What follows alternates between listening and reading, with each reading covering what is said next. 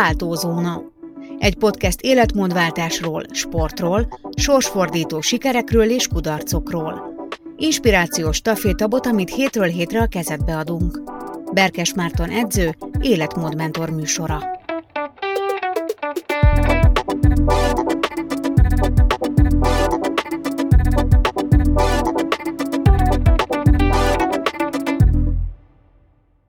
Üdvözlünk mindenkit, ez itt a Váltózóna. A mikrofonnál Berkes Márton és Matyasovszki Nóra. Sziasztok! A mai adásunkban a célokkal és a célok kijelölésével fogunk foglalkozni, hiszen megbeszéltük azt, hogy mielőtt elkezdődik egy életmódváltás, nagyon jó, hogyha ezeket a célokat meghatározzuk. A múltkori adásunkban már pedzegettük azt, hogy vannak olyanok, hogy célok mögötti célok, amelyeket te a könyvedben rétegelt célként fogalmaztál meg. Bontsd ezt ki, kérlek, Marci, egy kicsit jobban, hogy mi az, hogy rétegelt cél. Amikor először kitűzünk egy célt magunk elé, hogy azt szeretnénk elérni, akkor sok esetben azt vettem észre, hogy nem elég mély az a tartalom, amit ilyenkor megfogalmazunk. Például ugye jelen esetben az életmódváltásról van szó, akkor valaki azt mondja, hogy szeretne fogyni, formálódni, vagy izmosodni, izmot építeni, ami egy kicsit inkább egy ilyen levegőben lógó meghatározás, egy igazi tartalom nélküli mondat sajnos és ugye vannak a klasszikus célkitűzési kritériumok, hogy tök jó, hogyha ez a cél ez számszerűsíthető, ez releváns nekünk, elérhető, és hogy időben jól meghatározható, hogy mikor szeretnénk ezt elérni. Sok esetben ezek az alap célkitűzési kritériumok sem teljesülnek, egyrészt.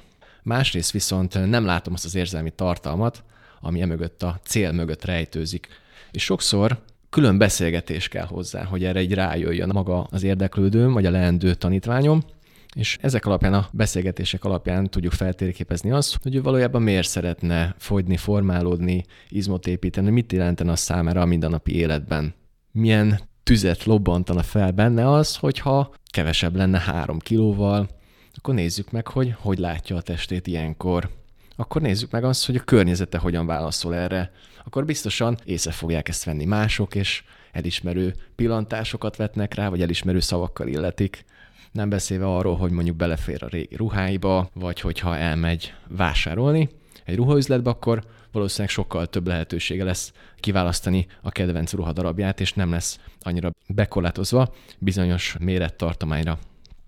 A következő lépcsőfok vagy következő réteg az egyen mélyebb, amikor megnézzük azt, hogy ezek alapján, a szituációk alapján, hogy így elképzelhető saját magát, hogyan érzi magát, amikor belefér abba a ruhába, amikor megkapja ezeket a, a kedves jelzőket, amikor megdicsérik, akkor az milyen érzéseket hoz benne létre. És hát végső soron mindannyian ezért csináljuk, tudatosan vagy inkább tudat alatt, hogy valamiféle olyan eredményt érjünk el, amire büszkék leszünk, ami növeli egy picit az önbizalmunkat, az önbecsülésünket, és ezáltal mi is sokkal jobban érezzük majd magunkat a bőrünkben. Azért beszéljünk a buktatókról.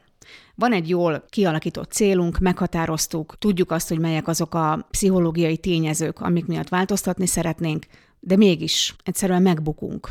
Miért? Milyen buktatók vannak? Senki nem garantálja azt, hogy ha elindulunk ezen az úton, akkor minden szép és jó lesz, és mindent könnyedén el fogunk érni.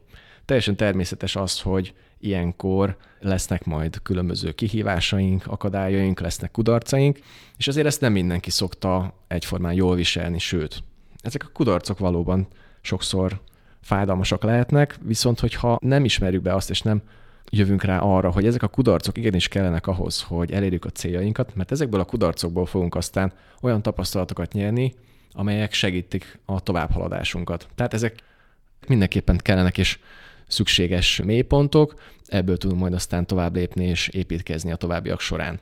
És az a nem mindegy, hogy ebből hogyan jövünk ki, hogyan tekintünk magunkra, hogy ez a kudarc ez egy, egy végső ítélet számunkra, vagy pedig tényleg egy aktuális állapot, amiből ki tudunk jönni, és a saját előnyünkre tudjuk fordítani.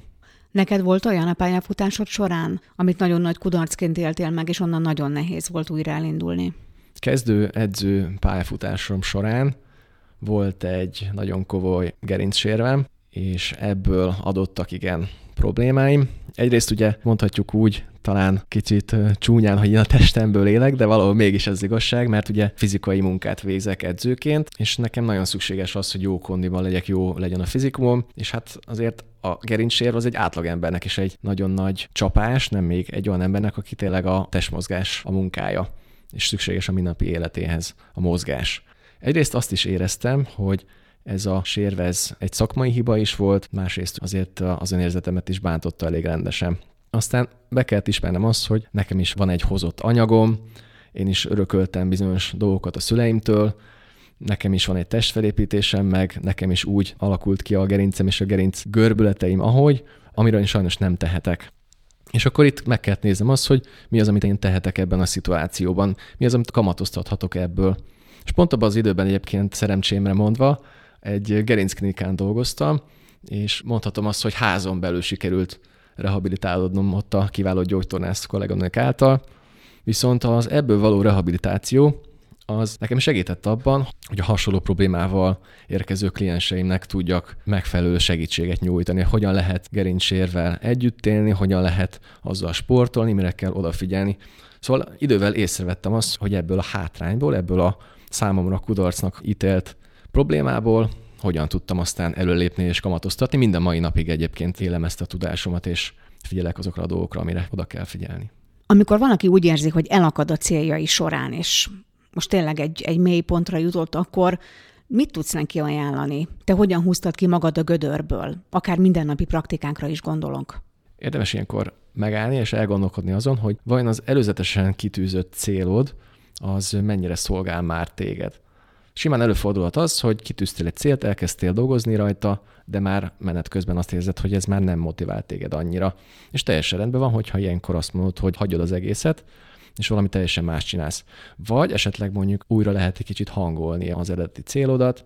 Mi van akkor, hogyha mondjuk nem azt mondod, hogy szeretnél 8 kilótól megszabadulni, hanem mondjuk elég neked csak a 6, de mellette azért nem mindegy, hogy milyen arányban van az izom és a zsír. Szóval az egyik tanácsom az ez, hogy gondold újra azt, hogy menet közben neked továbbra is az a célod de amit kitűztél. Ha úgy érzed, hogy igen, akkor pedig érdemes újra feltérképezni a régi motivációdat, hogy mit jelentene számodra az, hogyha elérnéd ezt a célt, hogyan éreznéd magad, amiről már ugye beszéltem korábban.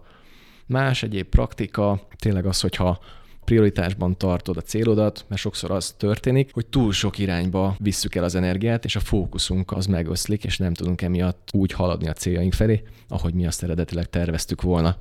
Előállhat egy olyan szituáció, amikor választanod kell a hosszú távú célod, vagy pedig éppen a pillanatnyi örömök között, és akkor mérlegelni kell, hogy melyik lesz a fontosabb. Mert hogyha időről időre egy ilyen szituációban azt választod, hogy a pillanatnyi örömöknek élsz, és nem dolgozol a céljaid iránt, jelen esetben mondjuk, hogyha diétáról van szó, akkor mondjuk megeszel egy sütit, mert éppen ahhoz van kedved, és azt mondod, hogy á, ez most így belefér, majd legközelebb jobban étkezem, vagy ilyenkor szokták mondani, hogy elmegyek futni, vagy egy picit többet fogok mozogni, ledolgozom. Csak hosszú távon az a probléma, hogy ezek a kis kibújók, amikor így megmagyarázom magamnak, hogy most miért nem a célomon dolgozom, vagy miért teszek az ellen, ezek meggyengítik a saját akaraterőnket, és hosszú távon saját magunkat ássuk ezzel alá. Hogy menet közben változtatok a célomon, azt nem érzik az emberek kudarcnak?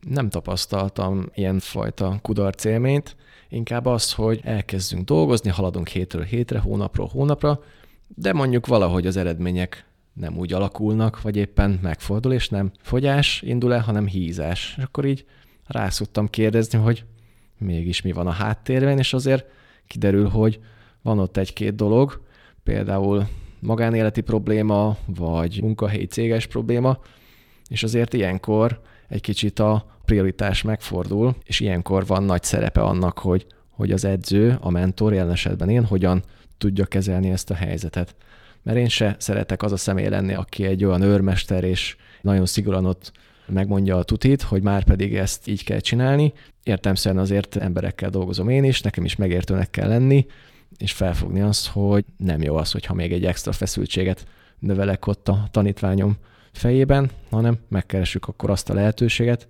ami számára így a legjobb. Vagy akkor tudatosítjuk azt, hogy akkor x ideig most ez ez, így van, és mi az a legjobb lehetőség, amit ebből ki tudunk hozni. Például van egy olyan tanítványom, aki ő egy cégvezető, és a cégében vannak változások, meg vannak a személyi problémák, és ez számára nagyon sok stresszt és feszültséget okoz. És ebben az esetben azért előfordulhat, hogy megfakulnak az eredetileg kitűzött célok, vagy nem úgy táplálkozik, ahogy eddig.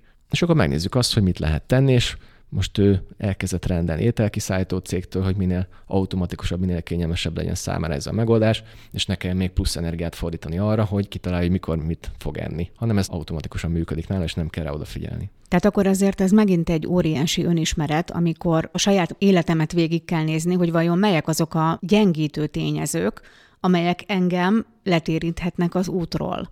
És akkor itt nagyon tudatosnak kell lenni. És a tudatosság az életmódváltásban azért azt gondolom, hogy egy alappillér. Mit tapasztalsz ezen a téren? A hozzád forduló kliensek mennyire tudatosak?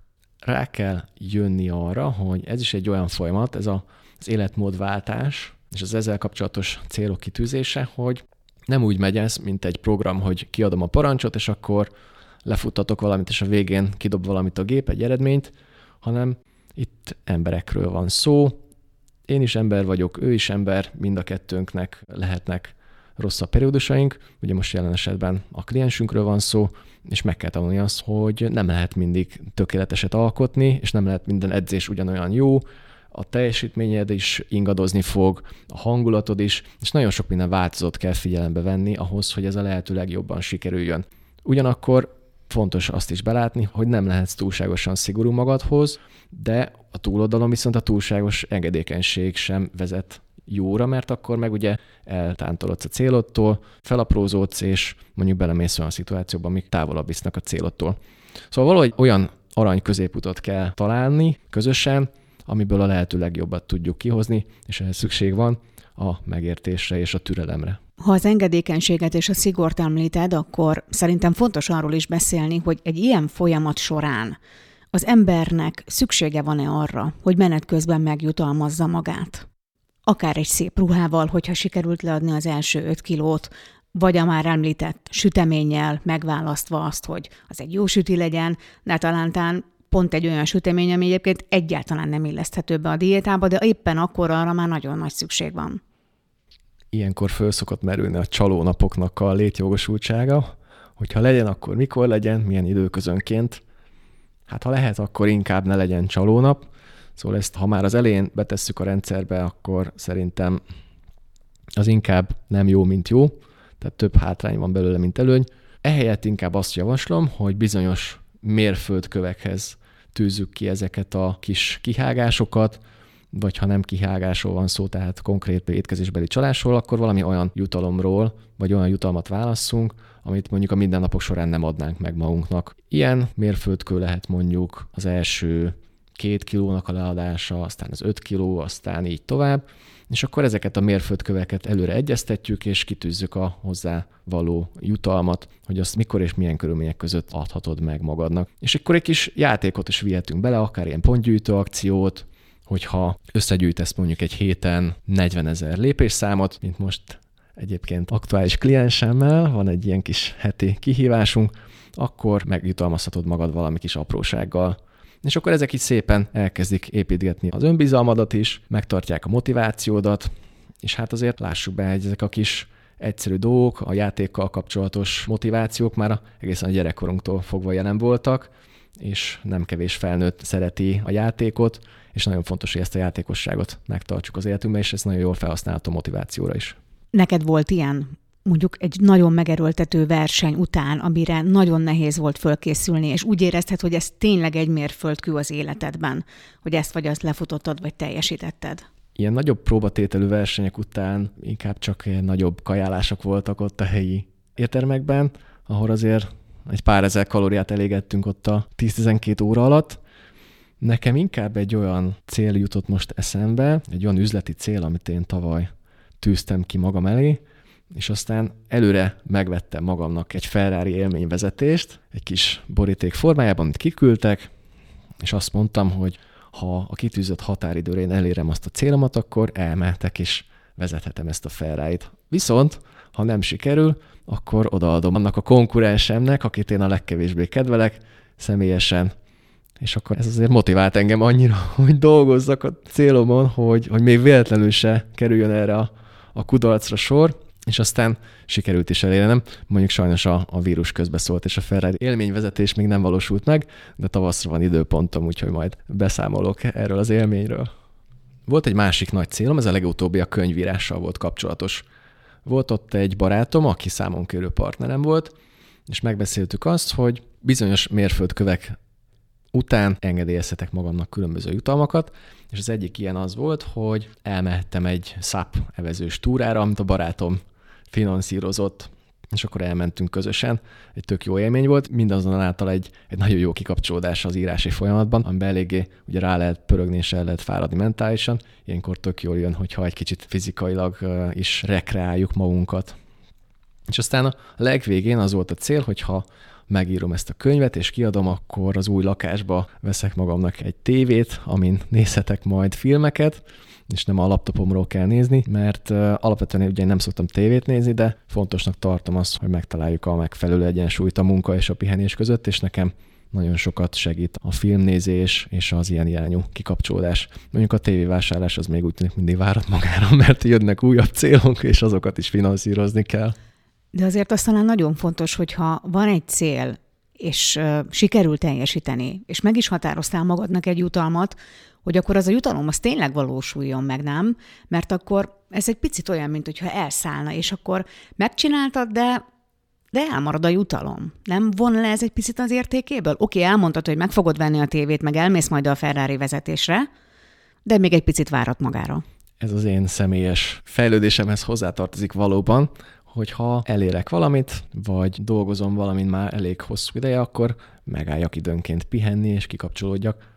Csak amikor valamiben nagyon benne vagy, napi szinten, és annyira motivált vagy tényleg, hogy akár alvás helyett is ezt csináld, akkor nagyon nehéz kikapcsolódni utána, csak ez magába hordozza azt a problémát is, hogy az átfordulat abba, hogy már pihenni se tudsz, mert annyira ezen jár az agyad, ezért kell megtalálni, mint mondtam, a megfelelő munkapihenő arányt, és ebben is most egy kicsit próbára tettem magam az elmúlt időszakban, hogy hol van ez a határ, és ezt próbálom most egy picit egészséges mértékben helyreállítani. Úgy vagyok egyébként ezekkel a célokkal, meg mérföldkövekkel, hogy nekem valahogy ez olyan, mint a, talán a vadászrepülőgépeknél, amikor kijelölnek egy célpontot, kilövik rá a rakétát, az úgy eléri a célját, és akkor repül tovább a repülőgép, és keresi a következő célpontot, azt is becélozza arra, és kilövi rakétát, és megy tovább. Egyrészt fontos lenne megállni ilyenkor pihenni, való igaz, de ugyanakkor ebbe is ugye van egyfajta olyan veszély, hogyha így nagyon megállsz, és úgymond ülsz a babéraidon, akkor ez a motiváció, ez a lendület, ez a momentum, ami eddig benned volt, az elkezd szépen csökkenni és visszaesni. És akkor jó, azt figyeltem meg én is egyébként saját tapasztalatból, hogyha ezt a momentumot meg tudod tartani, és folyamatosan tudsz dolgozni újabb és újabb célokon. Tehát még el sem érted a célodat, hanem már előtte kitűzöd a következő célt, hogy amikor már elérted, akkor már ott legyen a fejedben a következő, és haladja a felé. De azért a kettő között egy picit várjunk, ugye?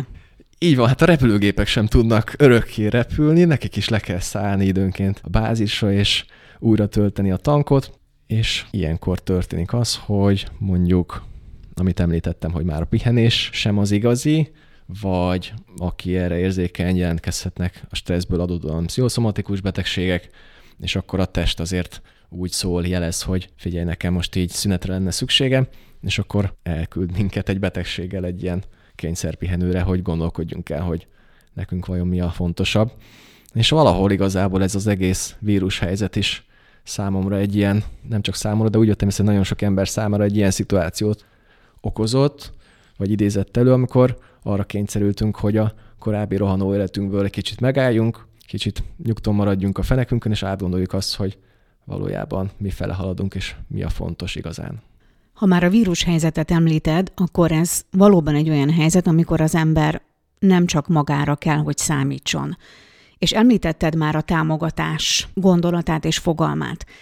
Mi van akkor, amikor valaki meghatározza a célt, megy szépen előre, tud magának segíteni, azonban a környezete olyan módon és olyan szinten húzza őt vissza, és annyira nem segíti, hogy végül ez lesz a kerékkötője az ő változásának és a célja elérésének. Természetesen az a legjobb, hogyha valaki tud téged támogatni ezen az úton, de hogyha erre nincs lehetőséged, vagy nem engedheted meg magadnak, akkor az a legjobb, hogyha csatlakozol olyan közösségekhez, olyan csoportokhoz, ahol hasonló gondolkodású embereket találsz, akik hasonló kihívásokkal küzdenek, és ott valószínűleg sokkal inkább meghallgatásra és támogatásra tudsz lelni, mint így a mindennapokban. Úgyhogy ezt javasolnám. Most sajnos így a, a jelenlegi korlátozások közepette nem tudunk kimenni, nem tudunk eljárni ilyen helyekre, Tehát mondjuk egy konditeremben sem alakulhat ki egy olyan szituáció, ahol ugye új kapcsolatok, akár életre szóló barátságok is köttetnek, Hát itt most ebben az izolációban egy kicsit másképp működnek ezek a dolgok, de az internet segítségével ugyanúgy meg tudjuk találni ezeket a csoportosulásokat, ahol támogatással lelhetünk. De tudod, kifejezetten arra gondolok, amikor valaki elkezd fogyókúrázni, és utána mégis ott van egy családi ebéd, és tukmálják rá a finomabbnál finomabb falatokat, a sütiket, és amikor ő azt mondja, hogy köszöni, de nem kér, akkor megsértődik a háziasszony, és azt mondja, hogy de hát nem is ettél semmit. Ez egy teljesen reális és jó példa, ez gyakran előfordul, és én is tapasztaltam azt a kifogást így a tanítványok részéről, hogy neki adott az, hogy mit tehet, meg ő se főzhet külön magának, külön a családjának. Ilyenkor azért két dolgot el szoktam mondani. Az egyik az, hogy mennyire fontos neked a célod, mert ha valóban annyira fontos, akkor fogsz tudni megoldást találni rá. A másik dolog az, hogy akkor hogyan tudod ebből a szituációból kihozni a legjobbat, és mondjuk esetleg elbeszélgetni a többi emberrel, többi családtaggal arról, hogy számodra miért fontos ez a cél, hogy milyen egészségre gyakorolt hatása van, és valószínűleg ők is azt szeretnék, hogy neked a legjobb legyen, hogy te boldog legyél és egészséges, és hogyha ha nem is elsőre, de mondjuk többször egymás után több alkalommal beszélsz nekik erről, akkor előbb-utóbb ők rájönnek arra, hogy hoppá, itt ez tényleg komoly dologról van szó, nem csak egy ilyen szalmalánk-szerű dolog, meg egy úri huncutság, hanem hú, hát ő tényleg ezt komolyan gondolja, akkor én is megpróbálok változtatni. Csak ehhez megfelelő mértékű és minőségű kommunikációra van szükség, és lehet támogatni is egyébként azt a családtagunkat, aki mondjuk valami nagyon finomat szeretne főzni, és ezzel szeretné a szeretetét kifejezni számunkra, akkor meg lehet tanítani neki például azt, hogy, hogy lehet ezt másképp is csinálni, mert sokszor ugye generációkon átöröklött technikákkal főznek a nagymamák, nagypapák is, és akkor ha nyitottak erre, akkor meg lehet neki tanítani új módszereket is, amivel nem csak mi magunk, hanem ők maguk is egészségesebben élhetnek, és akár mondjuk fogyhatnak. Van olyan kliensed, akinek az erőfeszítései, a céljai, azok magával ragadták az egész családot, és végül is mindenki életmódot váltott? Igen, ez egy elég jellemző dolog, és nem is szoktam előre elmondani, de én már így előre borítékolni szoktam, hogy ez így előfordul, és akkor már csak mosolygok az orrom alatt, hogy hát igen, ez, ez ismét beigazolódott, hogy amikor valahol valakinél elindul egy változás, így a családban, és érezhetően javul az önbizalma, az energiaszintje, külsőleg is ugye láthatóvá válik az alakulása, akkor a többiek úgy felfigyelnek rá, és úgy nézigetik, hogy hoppá, így mi történt veled, meg mi az, amit csinálsz, és látják, hogy ez így jó, meg jól érzi magát tőle, akkor lehet, hogy ők is így lépnek valamerre. És én ezt egy ilyen pilangó hatásnak szoktam nevezni, ami így tovább gyűrűzik a családon belül, meg a barátokon belül. Tehát ez a jobbik eset, amikor látják ezt. Hát a rosszabbik eset az sajnos az, amikor, amikor inkább irítségből sajnos megjegyzéseket tesznek, meg rosszalló kifejezésekkel illetik a mi törekvéseinket, ezt is tudni kell kezelni. Visszatérve így a pozitív eredményre, volt egy család, illetve van egy család, még járnak hozzá, akiknek a minden tagja megfordult nálam már személyedzésen, és akkor kezdődött először a középső fiúval, aztán utána már jött az édesapa, aztán már jött az édesanyja, a legkisebb fiú, és gyakorlatilag egymás kezébe adták a kilincset, és jöttek hozzá, mert olyan jól sikerült a közös együttműködés, hogy már eljutottunk odáig, hogy közös rekreációs programokat szerveztem nekik, túrázásokat, vagy elmentünk bowlingozni, sőt, elmentek már közösen futóversenyre is, ami azt gondolom egy óriási eredmény tekintve azt, hogy onnan indultunk, hogy alapvetően még egy futócipőt se húztak föl korábban, és ahhoz képest egy futóverseny, hát ez fantasztikus. És ilyenkor ez a legjobb, amikor ilyen esetekkel találkozom, hogy ilyen nagy fejlődésen mennek keresztül, és tényleg egy egész családra így hatással lehet az én munkám, ez a legjobb. Végezetül a témánkhoz szeretnék még visszakanyarodni a célhoz. Mert nagyon sokan mondják, hogy a célhoz vezető útban igazából maga az út, az, ami igazán fontos, mert ez alatt az út alatt történnek meg azok a változások, amelyek biztos sokszor fájdalmasak, de a végén kiderül, hogy sokkal többek lettünk általa. Erről mit gondolsz, hogy mi a fontosabb, az út vagy maga a cél? Erről az egyik kedvenc írómnak, Ryan Holiday-nek az Akadály maga az út című könyve jut eszembe, ahol arról van szó, hogy a menet közben felmerülő akadályokat hogyan tudjuk a saját fejlődésünkre formálni, És tulajdonképpen ez tök jól összefoglalja azt a gondolatot, amit fontos szem előtt tartanunk akkor, hogyha célokon dolgozunk, hogy ahhoz, hogy elérjünk valamit, egy magasra kitűzött célt, ami ráadásul kellőképpen nagy kihívás jelent számunkra, ahhoz nekünk föl kell nőni. És ez nem egyik hétről a másikra fog menni, ahhoz nekünk át kell menni valamilyen folyamaton, ahol lesznek kudarcaink, lesznek sikerélményeink, és ezek által olyan képességekre, olyan élményekre, vagy olyan eredményekre teszünk szert, amelyekből aztán tudunk tovább építkezni, és, és ezekhez a, az úgymond referencia élményekhez kapaszkodva, visszatérve, erre támaszkodva tudunk majd magasabb szintre lépni. Hogyha többet szeretnétek tudni a témáról és arról, hogy hogyan tűzzetek ki magatok elé célokat, akkor szerezzétek be Marci könyvét, mégpedig az Életmódváltás csúcsra járatva, ez a könyv címe. Marci, hogyan és hol vásárolhatják meg a hallgatók a könyvet? A könyv szerzői kiadásban jelent meg az én gondozásomban, és legegyszerűbben ezt tőlem lehet megvásárolni az interneten keresztül www.berkesmárton.hu címről. Nézzétek meg a könyvet, és várunk benneteket a következő alkalommal is. Sziasztok! Sziasztok!